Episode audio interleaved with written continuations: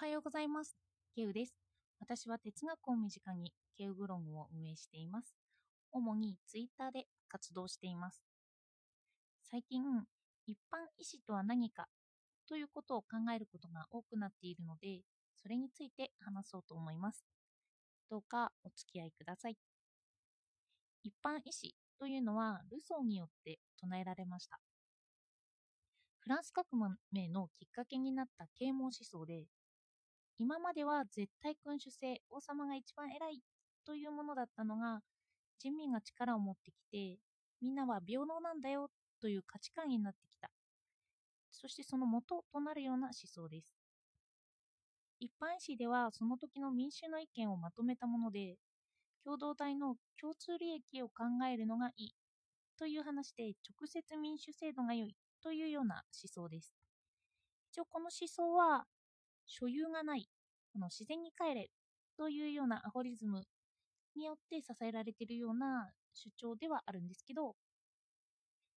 一般意思と聞くと、共同体の利益、そういうものをまず思い浮かべますよね。そして共同体の共通利益を考えるという観点からすると、私はこれをプラグマティズムと結びつけて考えました。あの、プラグマティズムというのは、有用ならば真理にしようという考え方です。でもこれは中身が決まっているわけではなくって、経験から有用だったならば真理にしようという後付けの真理になることでもあります。例えば、氷が溶ける。そしてこのことが生活やビジネスに有用だという経験を私たちは積みますよね。だからこれが真理になるんです。でも、量子力学になってくると、これが否定されますよね。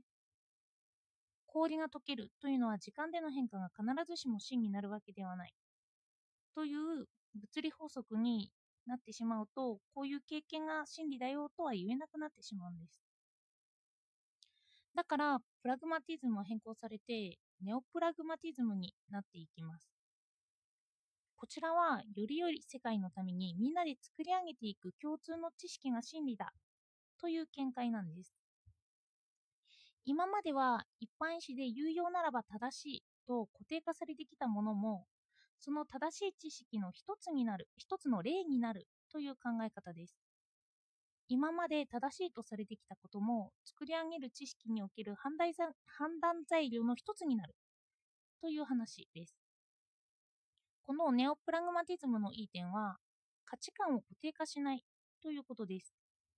なので今は多様性の時代と言われてますよね。何かするのにいろんな意見があるからそれを見ていこうとしています。でもこの発想でいくと意見がなかなか決まらないんですよね。それでも政治だと何かを決める必要が出てきます。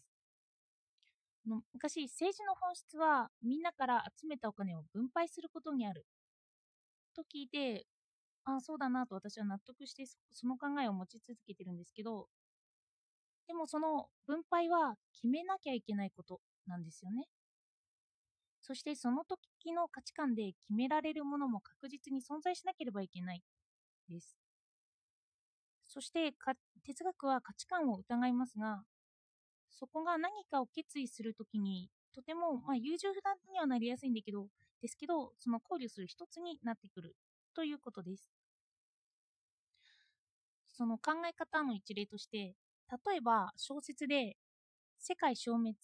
という村田沙耶香さんの作品を半分ぐらい私は読んだんですけど、その世界は夫婦ですることがないんですよね。あの、恋をすることがないっていうか、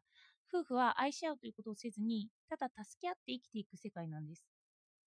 だから夫婦お互いに恋人がいて、それを受け入れている世界です。そして逆に 夫婦間で恋をすることが嫌悪を持って見られている世界を描いています。この世界からすると、一般医師では夫婦間の恋が犯罪になっていくんですよね。でも私たちが住んでいる世界では全く違っています。このように一般医師はすぐに変化するし、その時と場合によって揺らぐものなんですよね。どのような場面設定をしたときに、そこの場面設定での一般医師はこのようなものなのかなと言って、そして今のネオプラグマティズムに合わせると、それが判断材料の一つでしかなくなるという、そんな感じです。今の時代変化は早いので、この揺らぎも早いんだろうなって思っています。価値観の変化を言えば、一般医師の体現者と言われたロベスピエールという歴史的革命家もいますよね。彼は世論を支配した革命家として、今でも様々な意見と、あの、いい悪いっていう意見と結びついている人物です。ロベスピエールの思想からすれば、政治において男女平等ではなかった時代から男女平等を説いていたし、人民のためと強く主張することで、かなりの力を持ってきた人物なんです。ただ、表面だけ聞くと、恐怖政治と結びつけられてしまう人物なんですけど、中身的には立派なことを主張していることもあるんですよね。だから、この人物も時代とともにいろんな評価を受けるんだと思います。未だにいろんな賛否両論があるみたいです。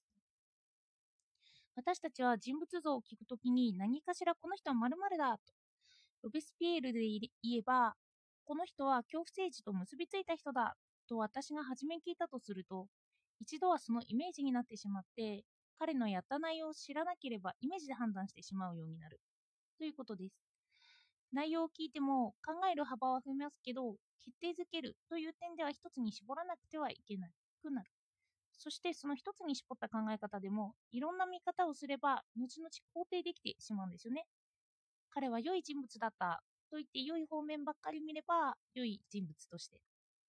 悪い方面ばかりを見れば、歴史的に悪い人物として伝えられていくということです。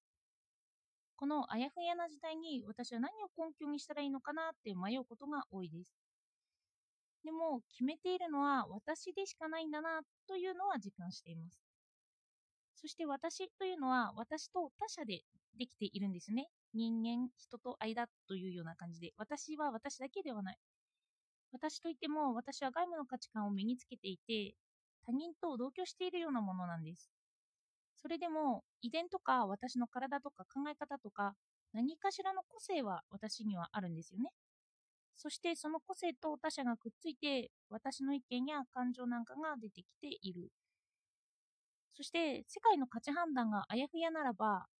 私は自分に根拠を持つしかないんだろうななんて思います。そして私は欲望自体がそんなにこれがしたい欲しいとかそういうのがないんじゃないかと思うんですけど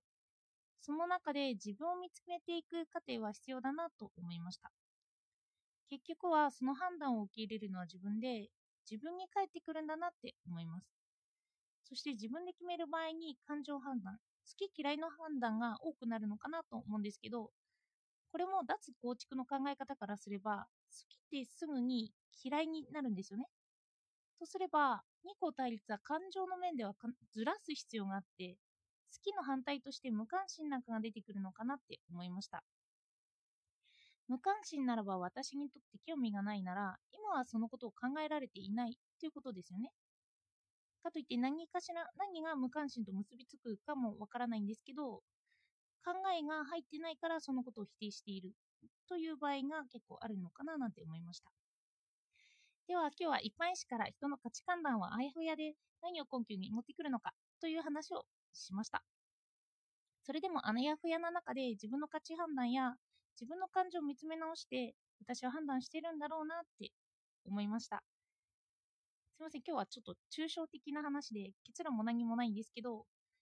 こういうふうに考えられるよという一例として話してみました。